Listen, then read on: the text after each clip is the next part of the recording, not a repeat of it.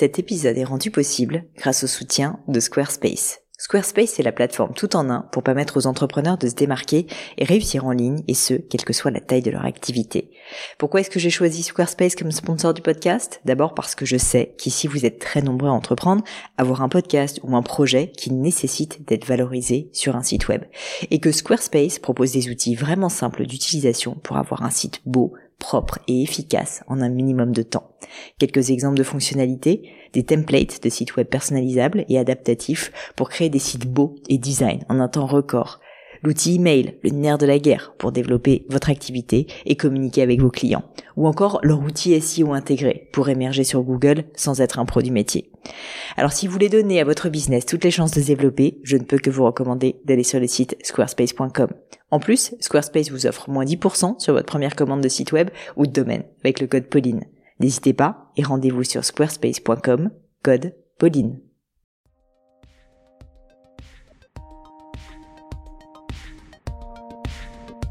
Hello à tous, ici Pauline Legno et bienvenue dans un nouvel épisode du Gratin. Qu'est-ce que le gratin? Ce sont des conversations avec des personnalités qui sont parmi les meilleures, parmi les plus brillantes au monde dans leur domaine. Que ce soit en kickboxing, psychologie cognitive, karaté, tatouage, pâtisserie, des CEO de boîtes du CAC 40 aussi, comme c'est le cas aujourd'hui, ou des fondateurs de start-up au final, j'interviewe des personnalités qui ont un parcours exceptionnel et atypique aussi pour comprendre leur cheminement et ce qui a fait la différence pour eux. Mon but, c'est de vous aider via ces mentors virtuels dans votre développement personnel et professionnel à devenir la meilleure version de vous-même. Aujourd'hui, j'ai le grand plaisir d'accueillir sur le gratin Xavier Mufradji, CEO Europe et Afrique du Club Med. Vous pourrez le retrouver en allant sur le site du Club Med, bien sûr, mais aussi et surtout, n'hésitez pas à le saluer sur son LinkedIn à Xavier Mufradji, M-U-F-R-A-D-G-I. Je vous mets en tout cas tout ça dans les notes de l'épisode et puis également sur le blog du gratin. Alors, comment vous décrire Xavier? Triathlète, marié, papa de deux enfants dont il prend le plus grand soin, on va en parler dans l'épisode, mais aussi CEO d'une des plus grandes marques françaises du monde du voyage. Il avait tout pour me plaire et en tout cas j'étais absolument ravie et enchantée de l'avoir sur le podcast. Diplômé de l'EDEC, Xavier a travaillé sept ans dans la vente et le marketing chez Crafts Food avant de rejoindre l'équipe marketing du Club Med en 2005. En arrivant, il sait qu'il a trouvé sa place et la culture d'entreprise qui lui convient. Il va ainsi gravir les échelons au sein du club peu à peu pour devenir CEO de la zone Europe-Afrique en septembre 2019. Ce que j'ai trouvé de fascinant avec Xavier, c'est son empathie. À la tête d'une entreprise de plusieurs milliers de personnes, 15 000 je crois, on sent qu'il sait que chaque individu compte, qu'il faut en prendre soin et ne pas juste faire de cette écoute des paroles en l'air. On a donc énormément parlé de management, de culture d'entreprise, de vision, du rôle d'un CEO dans une structure telle que celle du Club Med, et il m'a expliqué les étapes qu'il avait dû suivre pour faire adhérer les équipes à la vision de l'entreprise qu'il défendait, sans pour autant l'imposer de manière autoritaire. Cette vision, Xavier l'a traduite dans un livre blanc que je vous invite d'ailleurs à découvrir qui est vraiment intéressant sur l'économie de la considération. La considération, le fait de considérer l'autre, de l'entendre, de le respecter, que ce soit une personne issue des équipes internes, un partenaire ou un client. Malheureusement, à mon grand dame, cet épisode est un peu plus rapide que de coutume parce que je dois l'avouer et c'est absolument de ma faute, je suis arrivée en retard à notre rendez-vous, je m'en veux beaucoup et Xavier n'avait plus beaucoup de temps libre devant lui.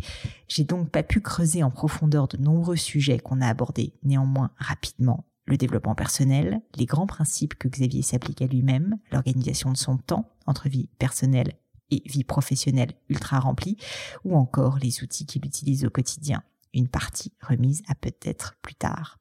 Dernier point avant de passer à l'interview, à la fin de l'épisode, on a reparlé de ce fameux livre blanc sur l'économie de la considération. Et contrairement à ce que je dis, à ce que je pensais euh, dans l'épisode, il n'est pas disponible directement sur le site de Club Med, je m'en rappelais pas, mais via une page dédiée que je vous mettrai avec les autres notes de l'épisode sur le blog du gratin pour que vous puissiez le retrouver. Je ne vous en dis pas plus et laisse place à ma conversation avec Xavier Mufradji. Bonjour Xavier et bienvenue sur le gratin. Bonjour Pauline. Eh ben, je suis ravie d'être ici, en plus dans l'appartement du Club Med. C'est la première fois que je viens. C'est magnifique. Je vais prendre plein de photos. Et je voulais vous parler de quelque chose, de commencer en fait par la culture, la culture du Club Med, qui est euh, juste euh, assez incroyable. Et en fait, moi, j'ai eu la chance d'avoir un certain nombre d'interactions avec des personnes du club via toutes mes activités. Et j'ai été presque choquée, je dirais. en tout cas, j'ai été très impressionnée à, quel point la culture est présente, la culture d'entreprise, j'entends au Club Med. Et donc, vous êtes CEO du Club Med. Je voulais, euh, je voulais vous demander, euh, non pas d'où ça vient, mais plutôt comment faire en sorte euh, que cette culture justement soit aussi prégnante, aussi forte au sein du club. Comment en fait instaurer cette vision, ce leadership au sein de, de toutes les personnes qui font partie, qui est quand même maintenant un très grand groupe du Club Med? Ah, c'est une grande question. C'est une grande question. Alors, je, la précise un tout petit peu, je me permets, c'est parce qu'en fait, je vois souvent, en fait, mhm. notamment dans les startups, des personnes qui parlent de culture d'entreprise qui n'arrivent pas à l'implémenter. Et donc, je vous posais cette question parce que pour vous, j'ai l'impression que ça se traduit réellement en action. Mhm. Et donc, j'aimerais comprendre quelles sont ces actions. Alors j'ai envie de dire souvent en fait euh, le premier moment qu'on a avec euh, nos employés lorsqu'ils arrivent, que ce soit moi qui les rencontre ou d'autres personnes, on raconte souvent euh, l'histoire du club. Hmm. Euh, l'histoire du club, elle commence en 1947. Euh, on a Gérard Blitz, euh, qui est un joueur de water polo de Belgique, olympique. et à l'époque, il est fortement touché par le retour des familles des camps de concentration. il décide de faire quelque chose pour leur permettre de retrouver leur humanité. Il veut les emmener dans des endroits déserts et vivre avec eux un moment où ils puissent se ressourcer. Et pour faire ça, bah, il a besoin de tentes. Euh, donc il va voir la famille Trigano, qui à l'époque sont les leaders du camping en Europe. Mhm. Il ne peut pas rencontrer euh, Monsieur Trigano qui n'est pas là, mais rencontre son fils Serge Trigano. Et Serge Trigano est tellement touché par euh, la mission et l'envie que Gérard a envie de, de mener, qu'il lui dit "Mais vous savez quoi Non seulement je vais vous aider parce que j'ai des tentes et que donc on ne va pas utiliser, mais je vais le faire avec vous." et donc en 47, ils ont cette histoire assez extraordinaire. Et en 1950, lorsqu'il crée le Club Med, il garde énormément d'éléments de, de, de, de, cet instant. C'est-à-dire que le Club Med, ça, ça doit être un oasis, hein, avec tout ce qui se passe autour, comment créer un endroit où les gens se sentent bien, eux-mêmes, et où ils puissent en fait reconnecter avec eux-mêmes. Euh, reconnecter avec leurs conjoints et puis reconnecter avec euh, bah, leurs enfants après mmh. euh, derrière et euh, c'est pour ça qu'on retrouve toujours des choses assez incroyables au Club Med, euh, bah, que nos géos, euh, notre, staff, ils sont plutôt sportifs et internationaux, parce que Gérard Blitz, les premiers géos qui étaient partis en 47 étaient des amis de Gérard Blitz et donc des, des Olympiens du monde entier. Toujours dans des endroits assez incroyables, euh, comme on avait toujours commencé. Et puis toujours cette envie de que les gens se retrouvent eux-mêmes et, et, et se reconnectent. Et à chaque fois qu'on raconte cette histoire, je fais aussi la version un peu plus longue, un peu plus émotionnelle. Euh, ben en fait, les gens ont compris. En fait, euh, ils ont compris qu'en fait, euh, quoi qu'ils fassent à travers leur métier, notre objectif, c'est de conserver cet esprit un peu peut-être naïf euh, de se dire que bah, qu'il y a des endroits où euh, bah, on peut être soi-même. Il y a des endroits où on peut lâcher prise. Il y a des endroits où on peut presser le mot pause. Euh, et derrière ça, eh ben, on va tout faire pour que les gens reconnectent avec eux-mêmes et avec mm. euh, les gens qu'ils aiment. parce que ce qui est assez fou, c'est que c'est à la fois au niveau des clients qu'ils perçoivent très distinctement, mais c'est aussi vous en interne. Et c'est ça que je trouve assez fabuleux, parce que très souvent, c'est ça la difficulté aussi de la culture d'entreprise, c'est que c'est très marketing, donc c'est orienté client, mm-hmm. et on oublie aussi l'interne. Et j'ai trouvé euh, vraiment à chaque fois que j'ai rencontré des personnes du club qu'ils vivaient le club, mais mais c'était presque drôle en fait. J'avais l'impression mm. d'avoir des géos en face de moi dans certains cas, et c'est, enfin, je trouve ça assez fabuleux. Donc, est-ce que vous auriez, euh, au-delà de cette histoire, peut-être des conseils à donner sur euh, au niveau euh, humain, au niveau RH, mhm. sur voilà, peut-être qu'il faut juste dire des valeurs, peut-être que j'ai toujours moi cette crainte avec la culture, c'est qu'elle reste verbale et qu'en fait elle ne s'implémente pas. Et vraiment chez vous, chez le club, j'ai trouvé que c'était incroyable à quel point c'était pas le cas. Moi, je, je enfin, c'est notre sentiment, c'est vrai qu'au club, les gens qui rentrent au club, c'est un peu comme les clients. Lorsqu'ils viennent une année ou une deuxième année, ils viennent presque pour toujours. Mhm. donc on a on a des parcours qui sont assez exceptionnels. Hein, il faut savoir aussi bah, que l'ensemble de ce qu'on appelle nos chefs de village, donc nos general managers euh, d'hôtel, à 100% ont commencé euh, au mini-club, ils ont commencé à la réception, ils ont commencé à n'importe quel service. Et puis au fur et à mesure, ils ont grandi avec nous, ils sont allés dans le monde entier. Euh, au bout de trois ans, ils vont parler trois, quatre langues parce qu'ils auront vu deux ou trois continents. Euh, donc le, la passion, j'ai envie de dire, de faire ce qu'ils font tous les jours, hein, on la conserve parce qu'ils ont des métiers qui évoluent au rythme de leurs ambitions. On, hmm. dire. on fait vraiment des parcours par rapport aux ambitions de nos équipes. Et puis en découvrant d'autres cultures et d'autres nationalités, euh, ils ont des, enfin voilà, ils ont des expériences assez incroyables. Il faut savoir souvent qu'on a aussi beaucoup de géos qui sont d'anciens clients. Ah, ou des enfants euh, des mini-clubs qui veulent absolument euh, commencer euh, là-bas. Donc il y a, j'ai envie de dire, il y a, il y a toute cette passion qu'on réussit à maintenir dans notre organisation. Et puis c'est ce que j'ai envie de dire, on a vraiment, on croit en ce qu'on dit. on a des valeurs. Alors souvent les gens ont du mal à, à, se rappeler de leurs valeurs. On en a cinq, mais il y en a trois pour nous qui sont assez, je trouve assez uniques. la première, c'est la gentillesse. Il y a très peu d'entreprises qui ont comme valeur la gentillesse. On a une, deuxième qui est extrêmement forte, qui est la liberté. Euh, et la troisième, c'est la multiculturalité. Mm. Euh, et après, bon, on est pionnier, on est responsable. Mais ça, on peut le retrouver dans beaucoup d'entreprises. Et on se dit encore plus aujourd'hui, on va fêter bientôt nos 70 ans, euh, que lorsqu'on voit autour de nous ce qui se passe, multiculturalité, euh, liberté, mm. euh, gentillesse, bah, c'est des valeurs qui sont assez, j'ai envie de dire, challengées tous les jours. et nous, on y croit dur comme fer que dans notre joli, notre joli oasis, on, peut, on peut pérenniser des valeurs aussi fortes. Euh, donc pour répondre à votre question, j'ai envie de dire, il faut, euh, euh, il faut avoir souvent une histoire, des valeurs et puis des expériences au quotidien que vivent nos, nos équipes qui soient bah, dans la même lignée, qui soient authentiques et qu'à chaque fois que les gens sentent que le message il est marketing, il est pensé, les gens le sentent. Euh, et donc ils le perdent. Et surtout nous, nos clients, 50% de nos clients sont des enfants. Euh, on ment pas des enfants, on ne trompe pas des enfants. Et, euh, et voilà, quand, quand, nos équipes euh, accueillent leurs clients, euh, qu'ils les connaissent, parce que souvent, on, ils se ça c'est extraordinaire, nos, nos, nos, équipes se, rappellent des clients. Euh, bah, le moment où il y a cette rencontre-là, elle est assez unique, elle est assez émotionnelle, mais elle est surtout, elle vient du cœur. quoi. Donc mm. je pense que c'est comme ça que on arrive à avoir cette loyauté de nos clients comme de nos employés. Et alors là, justement, j'ai vu que vous aviez sorti euh, un, livre blanc sur l'économie de la considération. Euh, donc, on va en parler parce que c'est un sujet que je trouve absolument passionnant. Mais, mais je voulais savoir déjà pourquoi est-ce que vous avez, euh, vous avez commandité ce livre. Donc, je comprends bien que c'est au sujet de la culture, justement. Mhm. Vous qui avez déjà une culture bien établie, qu'est-ce qui a fait que vous poussiez encore un peu plus loin la réflexion sur ce sujet de l'économie de la considération Et puis, qu'est-ce que c'est que l'économie de la considération Alors, en fait, le, le, le, phénomène de la, de la considération, c'est qu'on voit bien qu'au fur et à mesure, sur les dernières années, euh, de plus en plus, en fait, on dit que c'est le client qui est plus en plus le, choix de décider euh, des achats, des expériences qu'ils souhaitent faire. Euh, on se rend compte aussi que ben, les clients, dans quel que soit leur, leur revenus et leurs envies, préfèrent choisir de faire moins de choses, mais quand ils font des choses, ils font des choses qui leur correspondent. ils veulent faire des choses qui ont un impact positif, mm. à la fois dans l'endroit où ils achètent, donc dans la boutique où ils vont l'acheter dans leur pays, et dans le cadre de vacances, qui va avoir aussi un impact positif mm. dans l'endroit où ils vont. Euh, et quand on dit ça, on a déjà fait un, un grand bout du chemin. Hein. C'est-à-dire que euh, l'évolution qui était de dire je personnalise mon message avec euh, des algorithmes magnifiques qui sont capables de mettre les gens dans je suis gold, silver, platinum et autres, c'est qu'un passage. Mais il y a besoin d'aller dans l'étape suivante qui était vraiment de dire mais est-ce que vous me considérez moi en tant que personne? Est-ce que vous m'écoutez quand je vous dis quelque chose? Et, et si vous y arrivez, si vous avez un message, si vous avez une ambition, une mission d'entreprise qui me correspond, un peu on parle de communautaire, euh, bah, vous m'aurez pour toujours. Euh, mais ça veut dire derrière que euh, ça ne fonctionne euh, que si ben, on a un rapport euh, sincère avec nos clients. On parle voilà, de symétrie des attentions.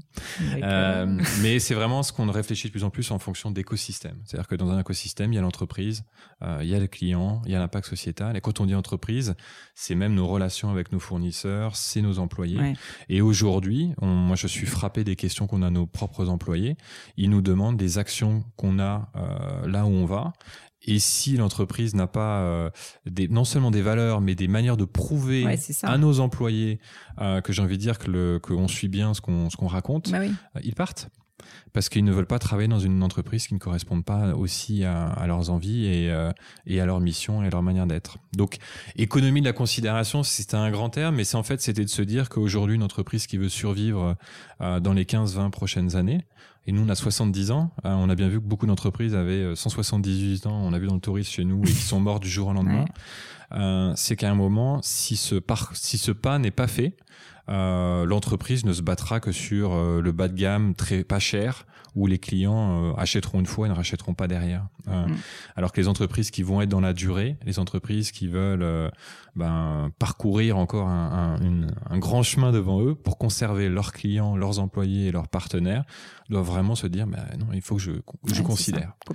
et, et considérer, c'est beaucoup plus, j'ai envie de dire, profond que juste des, des, bases de données et, et répondre plus ou moins à un client. Alors, comment est-ce que ça se traduit concrètement? Parce que je, je, je, trouve que le mot est très bien choisi. Euh, considérer quelqu'un, c'est c'est euh, prendre conscience en fait bah, du fait que c'est un être humain, donc le respecter. Il y a vraiment cette notion de respect dedans. Mais, euh, mais concrètement, justement, pour que ça ne reste pas que des, des mots et, et, un livre blanc, qu'est-ce que qu'est-ce qu'on en fait en fait? Comment est-ce qu'on arrive à le faire? C'est éminemment compliqué, surtout quand on a une entreprise aussi grande avec autant de clients. Moi, j'ai envie de dire, je pense qu'on en parle d'ailleurs dans le livre blanc à travers Clomède, mais aussi les autres exemples il faut se, encore plus se poser sur quelle va être notre mission. Euh, donc euh, même nous, on, on, va peut-être faire évoluer, mais il y a toujours pour nous cet esprit de dire que le Club c'est un oasis. Mm. Et le monde est tellement dur. Le monde est tellement dur. Enfin, il faut, faut, faut, se le dire. non, mais vrai. Euh, les évolutions récentes sont, sont, difficiles. La vie de tous les jours est difficile, à la maison, au travail. Donc on a besoin d'un oasis. Et dans cet oasis, on va vouloir que les gens se ressourcent et se reconnectent avec les autres. Mm. Ça, c'est notre mission. Une fois qu'on a ça, c'est de se dire, bah voilà, si on se le dit, c'est que d'un point de vue à 360 dans tout ce qu'on fait, est-ce qu'on est toujours en ligne avec, avec, cette, euh, cette idée Est-ce qu'on a un oasis quand on a, est-ce que nos employés se sentent eux-mêmes Est-ce qu'ils se sentent à l'aise Vous nous faites un petit cours de plateforme de marque, Xavier, ça fait ah, plaisir. Ah, c'est extraordinaire. si je peux faire ça, ça sera parfait. Mais j'ai envie de dire, c'est le point de départ, c'est qu'il bah, il faut être, euh, d'abord, il faut être transparent avec les équipes. C'est-à-dire qu'on dit, c'est une mission, c'est aussi c'est un chemin, euh, c'est un but, euh, mais tous les jours, on doit progresser. Euh, donc, on doit être capable de dire à nos équipes ou à nos clients, bah voilà, on va évoluer là-dessus on communique beaucoup plus sur ce qu'on fait. Alors qu'avant, on le disait pas trop. Euh, et puis on dit, bah là, on a bien avancé, là, on n'y est pas encore. Euh, donc il faut de la transparence. Et ça, je pense, c'est déjà les points essentiels. Et j'ai envie de dire, il faut de la sincérité. Et c'est pour ça que moi, je parle souvent du moment de pause. là, on parle, au moment où on fait une pause, à un moment où on regarde les gens et on leur dit droit dans les yeux, je t'entends. Oui, je t'entends. Euh, et euh, aujourd'hui, c'est rare. Aujourd'hui, euh, on est tellement pris à droite, à gauche, non seulement dans, particulièrement dans les grandes villes, et on a l'impression que les gens se parlent, mais ils ne s'écoutent pas. Vous diriez que ça se reflète même au niveau du management du Club Med, ce, type de respiration, justement? Ouais. Moi, je le, dans le, quand on parlait de la, quand on a commencé le chantier, on parlait de l'excellence de la considération. Donc, dans le terme excellence, c'est de se dire, bon, on va aller au maximum, au mieux de euh, la pertinence de nos actions mm. pour bien répondre aux attentes clients. Et on a dit déjà, déjà on va commencer par la considération tout court. Euh, et tout d'un coup, bah, quand on dit on fait de la considération tout court plutôt que de l'excellence de la considération, on comprend bien qu'on passe de quelque chose qui est plutôt intellectuel et mental à quelque chose qui est beaucoup plus dans, dans, dans, dans, la relation, dans le contact, près du cœur en fait. et après, ce qu'on a rajouté derrière, c'est qu'il y a aussi considérer soi-même. Euh, ça, c'est quelque chose, moi, qui arrive récemment, que je veux travailler énormément avec les équipes, qui est plutôt une approche euh, très nord-américaine. C'est de se dire que si nos employés ne sont pas bien dans leur basket, si justement, lorsqu'ils sont pas dans l'entreprise, ils sont pas à faire que euh, du autopilote, mais qu'ils se prennent pas le temps de prendre le moment de pause et de se dire, mais attends, mais finalement, qu'est-ce que je fais là? Mm. Est-ce que ce que je fais va vraiment dans le sens de notre mission d'entreprise mm. Est-ce que dans les décisions, dans la manière dont je travaille avec mes équipes, je n'ai pas aussi cette volonté-là? Eh ben on va se planter. Euh, et, euh, et on voit bien que par contre, dès que les gens sont bien dans leur basket, lorsqu'ils sont eux-mêmes, euh, lorsqu'ils ont, euh, on parle de mindfulness, mais c'est vraiment ça. Hein, c'est je suis présent. Mm. c'est ça aussi. J'arrive à être présent. Je suis pas en train de dire quelque chose en pensant à la suite. et ben là, tout d'un coup, ça s'ouvre. On voit l'autre, on l'écoute, on écoute vraiment ce qu'il veut dire, on se met à sa place. Et lorsqu'on se met à sa place, bah, on trouve on trouve la solution. Euh, et c'est vraiment ça qu'on essaie d'avoir euh, le plus possible, c'est que justement aussi quand les gens se sentent bien, même s'ils sont euh, agressés dans la rue, même s'ils sont challengés par des clients qui peuvent qui arrivent de la ville, hein, qui sont extrêmement stressés lorsqu'ils mmh. arrivent maintenant dans nos villages. Moi, j'ai des moments de pause. tu me parles, et je, t'écoute, mais je, je, ne prends pas en plus la pression que tu me donnes. Non, j'essaie de comprendre qu'est-ce qu'il y a derrière et je vais tout faire euh, quand tu arrives dans mon village pour te ça va bien se passer. Vous allez donner des cours de méditation Non, mais je vais essayer. mais c'est effectivement un énorme chantier qu'on a fait avec nos équipes et ils nous mmh. l'ont dit. Depuis cinq ans, on a dû changer nos arrivées de nos clients parce qu'ils nous ont demandé, parce qu'eux vivent dans les villages, ils nous dit mais qu'est-ce qui se passe? Qu'est-ce qui se passe en France? Qu'est-ce qui se passe en Belgique? Qu'est-ce qui se passe aux États-Unis? Les familles qui arrivent maintenant chez nous, avant on les accueillait, euh, voilà, la Bora Bora, la fête, vous êtes là. Et maintenant ils nous disent, on doit passer la première heure à les rassurer. Ça va bien se passer. Ça va bien se passer. Et, et, on voit donc du coup que bah, à travers ça, il y a tout ce travail pour nos employés de mmh. eux aussi se considérer eux-mêmes et aussi de leurs équipes pour pouvoir derrière bien considérer les clients. Je trouve ça absolument passionnant parce que, en fait, on a parlé de plateforme de marque. En fait, on parle avec des, des, des, mots où vous rentrez très bien dans le détail de concrètement ce que ça signifie, mais de stratégie d'entreprise. Mhm. Et, euh, et, en fait, on voit que ça se déverse tout autant sur les clients qu'en interne, que sur l'image aussi du club. Mhm. Enfin, je trouve que c'est euh, c'est une vraie leçon, en fait, intéressante. Mhm. Et justement, ça me fait une transition vers votre rôle de CEO. Euh, c'est ça, en fait, le job du CEO, c'est de... Parce que vous me parliez de la difficulté aussi dans le monde du, du mmh. de l'expérience, euh, comment dire, euh, de, de voyage justement en fait de la nouvelle transition avec bah, tout ce qu'on sait qui arrive, la digitalisation, etc. Le, rôle d'un CEO, est-ce que c'est justement ça, d'être projeté vers l'avenir et de, euh, bah, de réussir à anticiper les futurs problèmes et de réussir à les implémenter? Alors c'est vrai que le, je pense que les rôles des, des CEO ont beaucoup évolué dans les dernières années. D'abord, souvent maintenant, les CEO dont on entend parler, c'est souvent des fondateurs aussi, ce qui n'est pas, mon, pas mon cas, mais qui, qui sont du coup, voilà, quand on fonde une entreprise, la, la, la, la, mission est tellement importante, surtout avec les, les, nouvelles générations. Euh, donc c'est vraiment quelque chose qui a commencé à émerger euh, fortement. Donc moi j'étais sur en charge de la zone américaine, là je suis en charge plutôt de la zone européenne. on voit le même besoin euh, du CEO. En fait, j'allais dire par le passé, c'était bah, le CEO, c'est celui qui était euh, le plus intelligent du groupe. Et au fur et à mesure, il montait, il montait, il montait. Et puis il était l'expert des différents métiers. Maintenant, personne n'est capable d'être expert de quoi que ce soit parce que tout évolue tous les ans. Euh, donc le rôle de CEO, c'est effectivement d'avoir ce moment de pause, se dire attendez, je vois tout ce qui se passe autour de nous et je veux m'assurer que l'entreprise, là où elle est aujourd'hui, elle pourra vivre dans les mmh. années à venir. Notre premier job en tant que patron, c'est de s'assurer que nos employés auront un job dans les années à venir. Mm. C'est ça en fait. Et pour le faire, bah, on doit continuer de progresser, on doit avancer, on doit écouter nos clients, on doit savoir ce qui se passe. Euh, et aujourd'hui, des concurrents qui avant pouvaient mettre des années à être identifiés, maintenant peuvent arriver de nulle part mm. euh, et en un an être capables d'avoir un rôle mondial. Et on peut retrouver des, des, des, industries et des exemples, on en a des milliers. Donc on doit se préparer, nous, en tant que patron, en se disant, bah, finalement, mes concurrents, je les connais pas encore, mais je sais qu'il va y en avoir. Donc comment je m'assure tous les jours que la mission qu'on a en tant qu'entreprise, et en ligne avec les attentes d'aujourd'hui et les attentes de demain. Ça, c'est le premier point. Et ça, c'est magique parce que quand on l'a, c'est extrêmement fort. Après, de pouvoir communiquer fortement ceci à l'ensemble de nos employés, ce qui est pas facile parce qu'on les a pas tous les jours face bah, à nous. On a des moyens digitaux aujourd'hui pour communiquer. Euh, et moi, par exemple, j'utilise beaucoup les outils, même qui étaient chez Facebook, de bah, de donner euh, des points auprès de nos équipes le plus régulièrement possible. Comme ça, ils vous écoutent, ils vous voient, ils voient des courriers de vous, mais du coup, vous êtes dans la présence quotidienne. Et on redit, on redit, on redit les mêmes choses. Hyper intéressant. Donc, juste, je me permets là-dessus pour euh, donner un conseil. C'est euh, effectivement cette entre avoir la vision stratégique qui est déjà pas une mince affaire et ensuite réussir à la communiquer et à convaincre et à faire en sorte que les personnes se l'approprient il y a mhm. un gap souvent qui est assez énorme et donc là je, je, je vois qu'avec le domaine en fait ça se passe plus que très bien sur ce sujet donc, euh, vous concrètement, vous envoyez euh, en tant que CEO régulièrement des, des emails à toute l'entreprise? C'est comme ça que Alors, donc, dans mon organisation, on a ce qu'on appelle un, notre propre euh, réseau social. Qu'on utilise et qui nous permet dans un mode type Facebook d'avoir des réseaux fermés par rapport à nos équipes.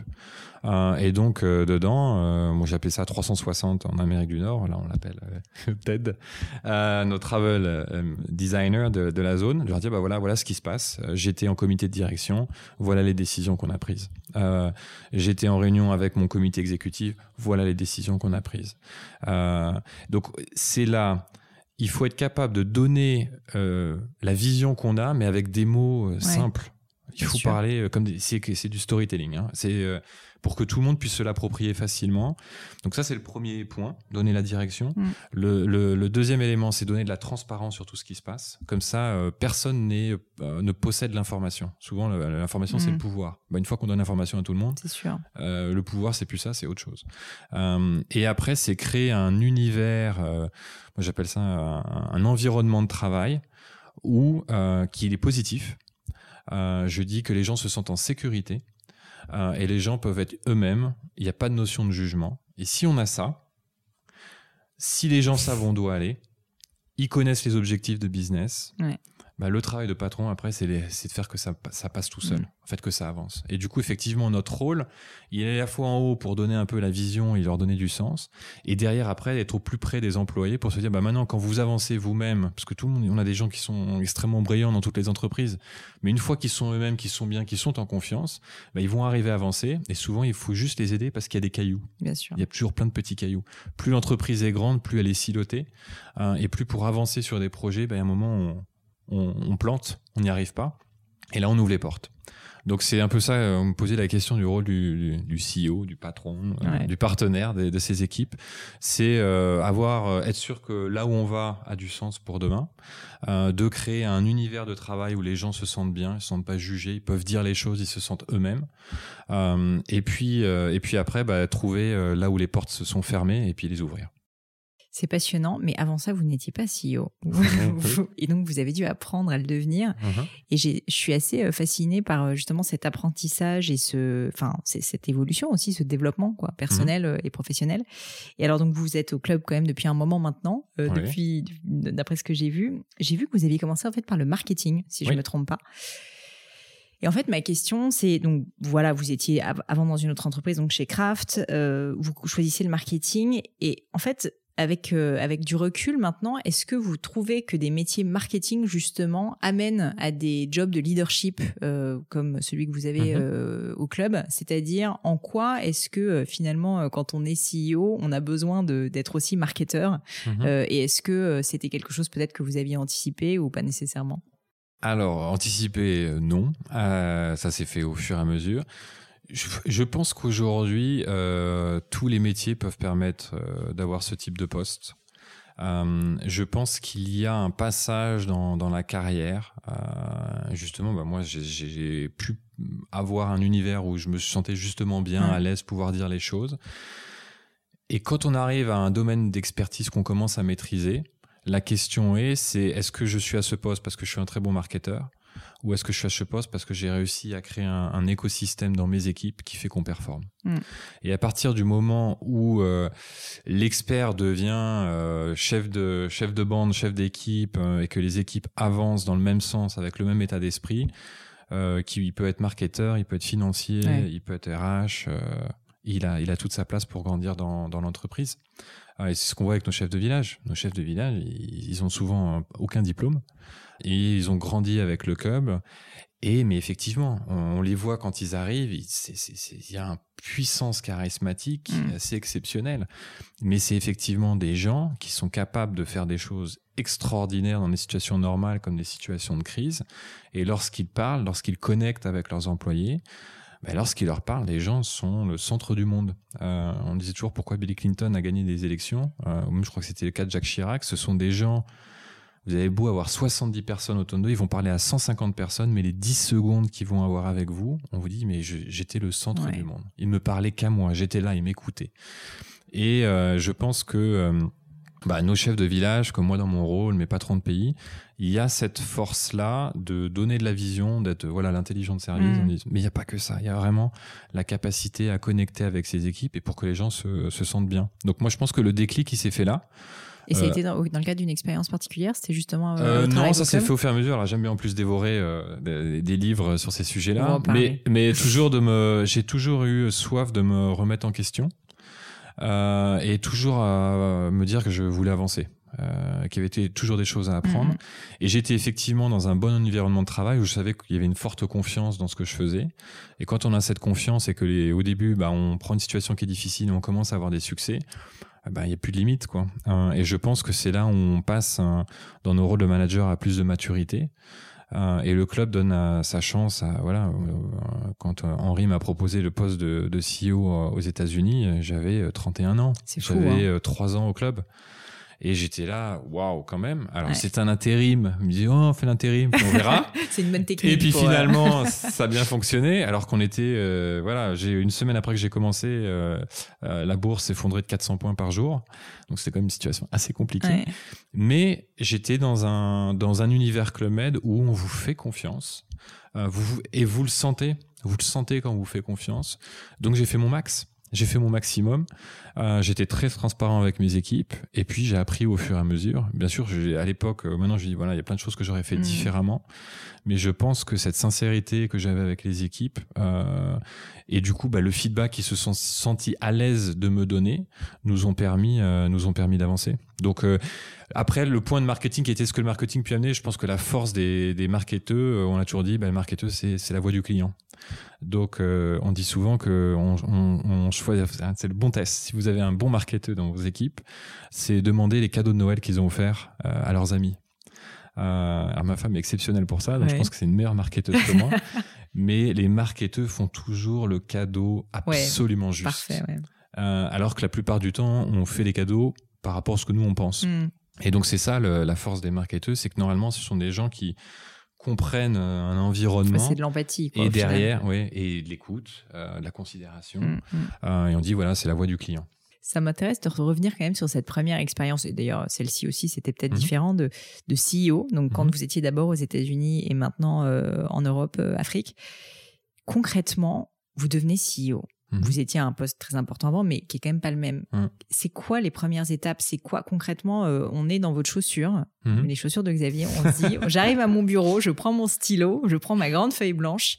Quelles sont les, quelle est votre feuille de route? Quels sont les trois premiers mois? Comment vous organisez? Quelles sont les priorités? Comment est-ce qu'on réfléchit comme un CEO quand on débarque quand même dans ce nouveau euh, job? Moi, j'ai envie de dire, c'est un peu comme chacun des nouveaux jobs quand on nous les donne. Hein. Euh, D'abord, je pense que ce qu'on ne fait pas, euh, et nous, c'est d'ailleurs maintenant c'est quelque chose qu'on fait à chaque fois lorsqu'on accueille un nouveau CEO dans, notre équipe, dans le comité de direction, on lui, on dit à la personne, si tu es là, c'est que tu le mérites, euh, et tu n'as aucun doute à avoir sur le fait que tu mérites que tu es euh, là. et on fait, on fait toujours un tour de table. Et euh, alors maintenant, ça fait 15 ans, donc j'ai vu aussi quelques camarades nous rejoindre. et à chaque fois, en plus, comme le Club on donne beaucoup la chance à des, à des, à des gens euh, avec moins d'expérience. C'est toujours le premier point qu'on met en avant. Mm. On dit, mais ne, ne, passe pas trois ans à te convaincre que finalement tu as la place à, la, à la table tu, tu l'es parce que c'est comme ça. Et que si ça a été décidé, c'est comme ça. Et on sait tous que lorsqu'on prend un poste, on ne maîtrise pas à 100% le, poste. Donc c'est pas forcément ce que j'ai fait, mais en tout cas c'est mon conseil. Mm. Euh, et euh, dans mon cas, ça a été euh, bah, de prendre étape par étape. C'est-à-dire que bah, je venais d'une filière commerciale et marketing. notre enjeu, ça restait quand même la partie commerciale au départ. et puis, bah, au fur et à mesure, j'ai appris les opérations. Euh, avec euh, la plus grande, euh, j'ai envie de dire, il faut être extrêmement humble dans ces cas-là, parce qu'on peut avoir une tendance à dire faites ci, faites ça. voilà, c'est très très simple. Le problème, le problème dans les villages, c'est pas la stratégie, c'est l'exécution. Donc bon. Euh, j'ai appris la finance. Euh, voilà. Donc concrètement, vous alliez voir vos confrères, le directeur des ah bah, finances, la directrice on des est allé, on allait, Ce que j'ai envie de dire, c'est que souvent, si ces gens-là sont déjà dans l'équipe, c'est qu'ils savent faire leur métier. Euh, moi, ce que j'ai souvent remarqué, c'est qu'en fait, les gens, lorsque je leur demande, c'était toujours la première question, c'était euh, qu'est-ce que je peux faire pour t'aider? Ça, c'est la puissance de cette phrase est, absolument magique. D'abord, elle est inattendue. euh, et, et, en fait, ce que j'ai me suis souvent rendu compte, et ce que j'ai fait le même, la même chose lorsque je suis arrivé ici, c'est qu'une fois que les gens m'ont raconté leurs difficultés, leurs challenges, leur vision, comment ils voyaient les choses, que je puisse la comprendre, l'appréhender, me faire une idée en disant tiens ça, ça m'intéresse, ça, j'ai vu des choses ailleurs, etc mais qu'est-ce que je peux faire pour vous aider mm. Et surtout, ça a été, là on parlait de la, de la, de la symétrie des attentes. J'ai souvent eu la volonté avec nos équipes, euh, parce qu'on a toujours des équipes plus corporelles, des équipes plus sur le terrain, mm, mm. Euh, que ce soit commercial ou opérationnel. c'est de dire que lorsqu'on descendait avec des équipes, qu'on appelait d'abord qu'on a changé, c'est des équipes qu'on appelait maintenant support plutôt que corporate, sont en support des équipes opérationnelles et commerciales lorsqu'on va donc par exemple dans un village et qu'on demande aux équipes bah, faites-nous euh, notre bilan, euh, vos PNL, comment ça avance, euh, c'est derrière on disait bah, si vous on vous en demande trois, vous pouvez nous en demander trois. Ça, ça, du coup, avant, il y en avait, avant il y en avait 10 et 1, on est passé. C'est pas mal ça, c'est pas mal. D'abord, ça réduit le nombre des demandes. C'est clair. euh, et surtout d'y arriver. Et si je prends un, un, un exemple, j'avais un, un, responsable qui était à la, en Guadeloupe il m'a dit, écoute Xavier, tu pourras rien faire là-dedans, mais euh, sur ma plage de l'autre côté, il y a des gens qui commencent à s'installer et j'arrive pas à avancer avec la police locale alors que voilà, il y a des droits. Je dis, bah tu sais quoi, je me le prends, je me le fais. Et je suis allé trois fois sur place pour rencontrer ah le préfet, les maires, travailler avec les personnes locales pour y arriver parce que c'était l'engagement euh, qu'on avait pris. Et ça, c'était extraordinaire parce que d'abord, je me suis rendu compte qu'effectivement, pour y arriver, il fallait monter assez haut pour pouvoir avoir la mmh. discussion avec le, le préfet. Le préfet a lui-même été surpris, mais du coup, on a tous travaillé ensemble et ça s'est très très bien passé. Mais le message, il était aussi extrêmement clair avec l'ensemble des équipes en disant que euh, oui, je suis quelqu'un qui est extrêmement exigeant, euh, mais que derrière, lorsque on me demande quelque chose, je ferai tout pour y arriver. Et ce qui est intéressant, et ça c'est la force euh, bah, de, de, nos postes, c'est que les gens y regardent et il y a un mimétisme qui s'installe. J'allais dire, l'exemplarité quand même dans ce genre de rôle est absolument fondamentale. Ah bah, fondamentale. Ah oui, oui. Ah bah ça c'est certain. Euh, et donc là, bah, vous êtes maintenant à ce poste depuis un, certain moment. Euh, je, voulais, euh, au niveau du management, aussi aborder plusieurs sujets parce que bah, le Club Med, on en parlait quand même de cette fameuse culture. J'ai l'impression que vous faites vous-même preuve de beaucoup d'empathie, l'économie mhm. de la considération, on en a parlé. Est-ce que vous auriez quelques conseils à donner à des euh, dirigeants d'entreprise, à des euh, managers qui ont peut-être 5-6 personnes sous eux? Quelles sont selon vous les erreurs les plus fréquentes que vous pouvez voir en management? Quelles sont selon vous peut-être bah voilà, les, les peut-être pas les astuces, mais en tout cas euh, les, méthodes que vous avez mis en place pour justement réussir à faire passer ces cultures d'entreprise et à, à, à faire performer en fait vos équipes? Alors bon, je pourrais en prendre, euh, je sais pas par où commencer. J'ai envie de dire de manière, euh, euh, on a souvent tendance à beaucoup intellectualiser, alors que les problèmes sont souvent extrêmement pragmatiques. si à un moment on a des gens dans nos équipes, il faut partir du principe qu'ils sont bons. Voilà, sinon on ne travaillera pas dans une entreprise telle. La deuxième chose, c'est que lorsqu'on se rend compte que quelque chose n'est pas fait alors qu'elle nous paraît assez évidente, c'est qu'il y a sans doute des raisons. Mm. Euh, donc le premier conseil, c'est éviter les ce qu'on appelle les yak à faucons. Il y a rien de pire. Euh, parce que c'est souvent il y a des raisons. Les raisons sont pas forcément avouables facilement par les équipes. Euh, et, et, voilà, donc c'est le, premier principe, c'est lorsqu'on identifie quelque chose, c'est toujours avoir des, des, y aller par des questions. Et lorsqu'on a identifié des choses, c'est cette question magique, c'est qu'est-ce que je peux faire pour aider? Pour que les gens se disent pas voilà le grand patron il arrive et tout de suite il a vu ça etc etc de l'autre côté le pire aussi qui peut être le, conseil inversé c'est que lorsqu'on a un jeune patron et qu'on arrive quelquefois on n'ose pas dire les choses euh, c'est clair. Et, et c'est ah mais je peux pas dire ça parce que je vais me le mettre à dos. Euh, donc c'est là où il faut créer euh, pour moi un univers où il y a une transparence, il y a de l'empathie, euh, mais souvent qui est un grand challenge pour nous quand on a une valeur qui s'appelle la gentillesse. On avait des équipes qui avaient du mal aussi à dire les choses quand, ça, ça, ne va pas, à mm. donner du feedback. Euh, donc on a eu énormément de reformations sur le sujet du feedback qui paraît assez simple, mais la difficulté en fait qu'on voyait, c'était euh, c'était de dire quand ça allait pas. Et on a dû expliquer aux gens que ben, quand on ne dit pas les choses, ça s'appelle du courage managérial. Et que en fait, quand quelqu'un ne dit pas quelque chose à quelqu'un, à ses équipes, même lorsqu'il l'a identifié, peut-être qu'il se dit dans sa tête, ben, je veux pas qu'il le prenne mal parce mm. que cette personne travaille si dur, je peux pas lui dire ça. Ça s'appelle le courage managérial. C'est que c'est pas facile à faire, ouais, c'est sûr. mais que c'est fait partie du job. Et puis surtout, euh, c'est ça qui va faire que ça va bien se passer pour cette personne-là. Exactement. Et la pire des choses, en fait, c'est de laisser traîner des choses qui, si elle est dite immédiatement, n'a pas d'impact, parce qu'il y a une relation de confiance, on se dit les mm. choses. Voilà.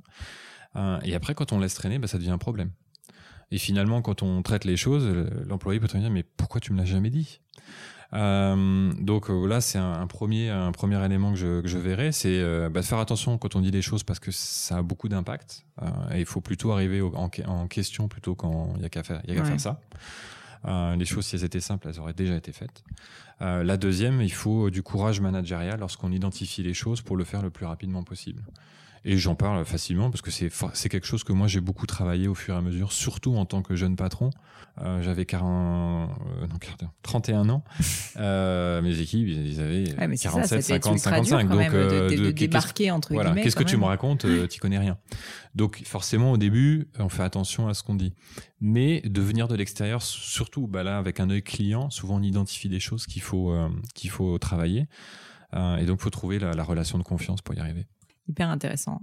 Euh, surtout que sur ce sujet, je trouve que euh, justement, le, on sait que le feedback c'est important, etc. Mais euh, mais en même temps, l'idée de de se dire qu'on va en tant que jeune patron, comme vous dites, réussir à, à, faire en sorte que on va créer ce, système avec des équipes parfois plus âgées. Enfin, je pense qu'il y a beaucoup de jeunes qui euh, vont devenir dirigeants, qui se disent c'est impossible, je vais pas me faire accepter. Et en fait, ça vient de la question, ça vient de l'écoute. Mmh euh, c'est assez contre-intuitif quand même quand on y pense. Mmh je passe complètement du coq à l'âne. Je vous préviens. Allons-y. Ça fait partie de mon style. Je voulais vous parler un petit peu de votre enfance. D'accord. Allons-y. J'aimerais juste comprendre d'où vous venez. Je crois que vous êtes d'origine corse, si je me trompe pas. Exactement. Hein, vous avez bien de la chance.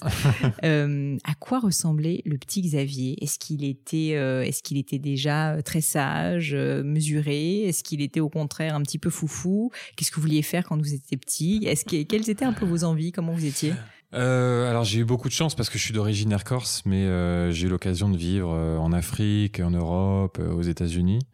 Donc le jeune Xavier a eu l'occasion de se frotter au changement assez rapidement et puis découvrir des cultures assez assez différentes. je pense que ça a toujours été quelqu'un qui a j'aimais construire les Lego, pas forcément jouer avec. donc cette envie de construire, de tenter des nouvelles choses, ça a toujours, je pense, été assez inné en moi. Euh, et puis un contexte familial où effectivement, euh, on, on essaie de recréer les écosystèmes qu'on a créés nous-mêmes. Hein. L'écosystème que je vais avoir d'entreprise, de système, de, de se sentir soi-même, c'est ce que je sentais chez moi euh, à la maison. Euh, donc ça, bah, ça permet de, j'ai envie de dire, de donner une sacrée confiance en soi euh, lorsqu'on doit euh, affronter des difficultés. Et alors, qu'est-ce que vous construisiez quand vous étiez petit? C'était tout autant du Lego que des, des, des, châteaux de sable? c'était, vous étiez plus architecte ou c'était en fait, carrément des entreprises déjà? Ouais, Des entreprises, je veux dire, les petits Oui, j'ai fait des petits trucs comme ça. Mais j'ai envie de dire, en tout cas, j'ai toujours aimé le, les trucs nouveaux. D'accord. je, me, je me rappelle même, voilà, les, gens me parlaient d'un, des métiers qui paraissaient peut-être d'un point de vue, ouais, dire, oh, ça voilà, je fais ça c'est ça. Et ça m'intéressait en fait. Donc c'est, j'ai euh, euh, peut-être qu'une des forces que, que j'ai eues, c'était toujours d'aller chercher même dans des industries des expériences qui étaient différentes en me disant mais tiens ça je peux le picorer et je vais le, je vais le prendre avec moi. Ça mmh. je vais le prendre avec moi. Ça je vais le prendre avec moi. Et en fait euh, bah, de réussir à évoluer au fur et à mesure de, de ma carrière. Et par rapport à mon enfance, bah voilà, c'est l'insouciance au début. Euh, c'est l'envie d'avancer et puis aussi bah, l'inverse de ce que j'ai dit, c'est-à-dire que j'ai fait aussi partie de la très belle éducation française euh, publique. Je vais faire toutes mes études euh, mm. en, public, mais euh, ah bah voilà, si tu vas voir, si tu vas voir le meilleur collège, faut habiter là. Si tu veux aller avoir la meilleure classe, il faut. Alors soit tu fais allemand, soit tu fais espagnol, latin ou grec, clair, ou le russe. Grec, le Après ça, tu vas aller dans la meilleure école, la meilleure prépa, mm. pour aller dans la meilleure programme. Et puis après, tu iras, parce que c'est un peu le cas, tu vas aller chez un craft, un mm. Procter, un L'Oréal. Et puis après, si tu as fait ça, ah, tu vas avoir du succès. Et si tu as du succès, tu vas être heureux. Et euh, bah on parlera peut-être la roue, livres. La roue infernale, quoi. La roue infernale. Et en fait, on a, on a, on a complètement, on se plante complètement parce que en fait. Et vous en êtes rendu compte de, ce, de quand ça? Euh, Récemment. Récemment, à travers euh, bah, les livres, il y a un livre qui m'a fortement marqué qui s'appelle The Happiness Advantage. Il doit exister en français, hein, mais vous, vous le trouverez facilement. Euh, et ce livre m'a extrêmement euh, frappé parce qu'il parlait justement de ce phénomène-là. On disait, ben, en gros, il faut avoir exactement ce que j'ai dit. Il faut avoir du succès pour être heureux. Et en fait, il expliquait que pour avoir du succès, il faut être heureux. Et, euh, et alors au début, bon, j'ai lu ça, j'ai fait bon, ok, c'est très bien. Euh, et on peut le voir après en, dans les vidéos. Il faut, c'est un bouquin que j'ai lu en fait trois, trois ou quatre fois. Et en fait, j'ai au fur et à mesure compris qu'il disait, mais non, mais finalement, pour, si vous êtes bien dans vos baskets, si vous êtes à l'aise, euh, si vous dites ce que vous pensez, bah, tout d'un coup, vous êtes en écoute, vous vous rendez compte des choses, vous vous rendez compte des interactions, vous allez dire ce qui, ce qui est important, vous allez euh, communiquer, vous allez être présent, mm. vous allez être heureux, bah, vous allez réussir. Euh, alors que si vous êtes euh, stressé en disant mais euh, si j'ai pas ça demain, si j'ai pas 17 en maths, je vais pas faire partie des 5 premiers, je vais pas être pris là-dedans, je vais pas être pris là-dedans. On a, on, on, crée un univers auprès de nos enfants extrêmement compétitif, extrêmement tôt. et ils sont du coup à l'impression que bah, si je fais plus partie des trois premiers, je vais plus réussir. Et après, pour se reconstruire derrière, euh, bah, il faut y aller. Et puis en plus, je trouve que souvent dans ce genre de cas, on fait les choses un peu pour les mauvaises raisons. C'est-à-dire qu'en fait, on les fait par comparaison ou parce qu'on pense que c'est ce qu'il faut faire, le côté bon élève, mais pas parce qu'en fait c'est bien et que c'est la bonne chose à faire. Et souvent, quand on a du succès, c'est juste parce que c'est la bonne chose à faire. Euh, même pas forcément au sens juste euh, justice, mais au mm-hmm. sens voilà. Et bah, je vais le lire. Écoutez, je, ne connais pas le nom de l'auteur, mais du coup, ça me fait, ça me fait partie des, des nouvelles lectures que je vais m'imposer.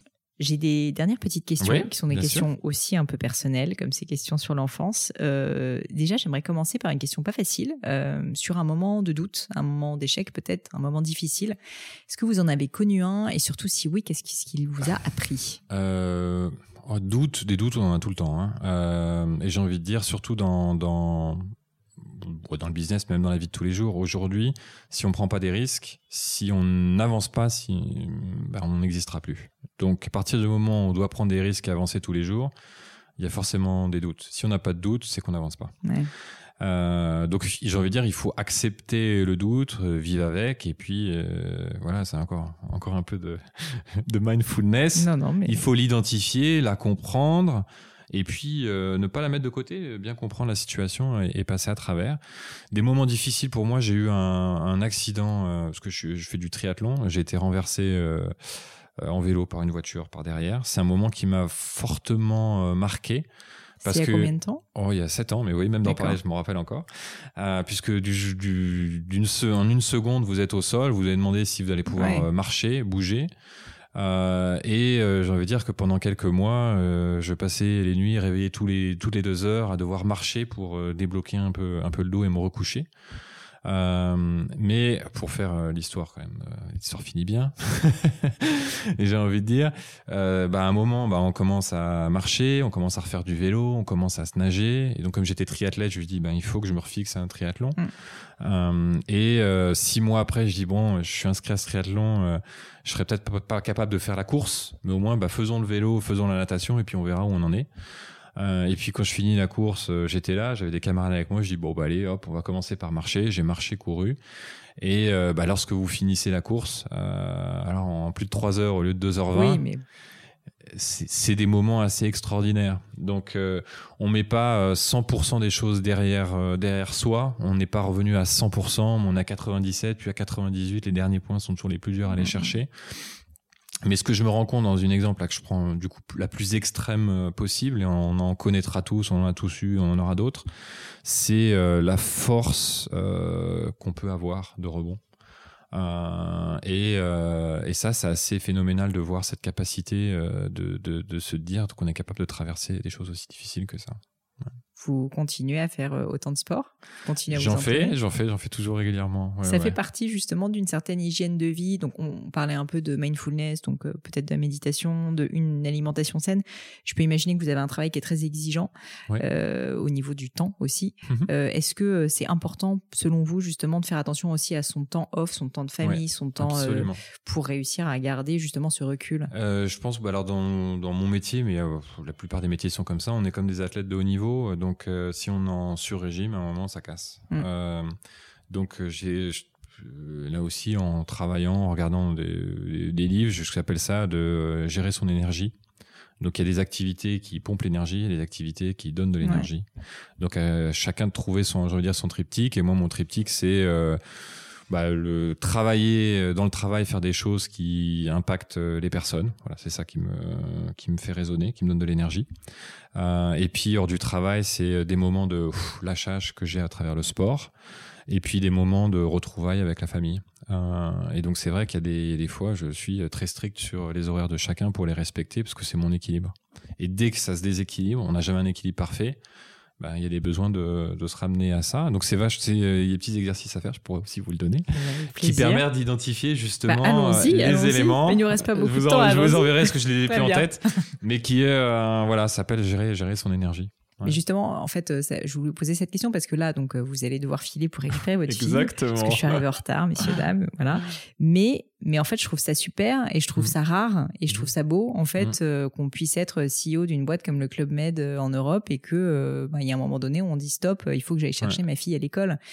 Et ça, c'est pas forcément évident quand justement on cherche le succès et qu'on cherche euh, ben, juste à bien performer. Mhm. C'est qu'à quel moment est-ce que vous vous êtes rendu compte qu'il fallait euh, mettre ses limites et qu'il fallait euh, prendre ce temps? Bah Déjà, quand mon premier enfant, je voulais être là le soir. Donc, bah, au lieu de rentrer à 20h30, il fallait que je sois là à 19h15. Hmm. Ben donc, j'étais là à 19h15.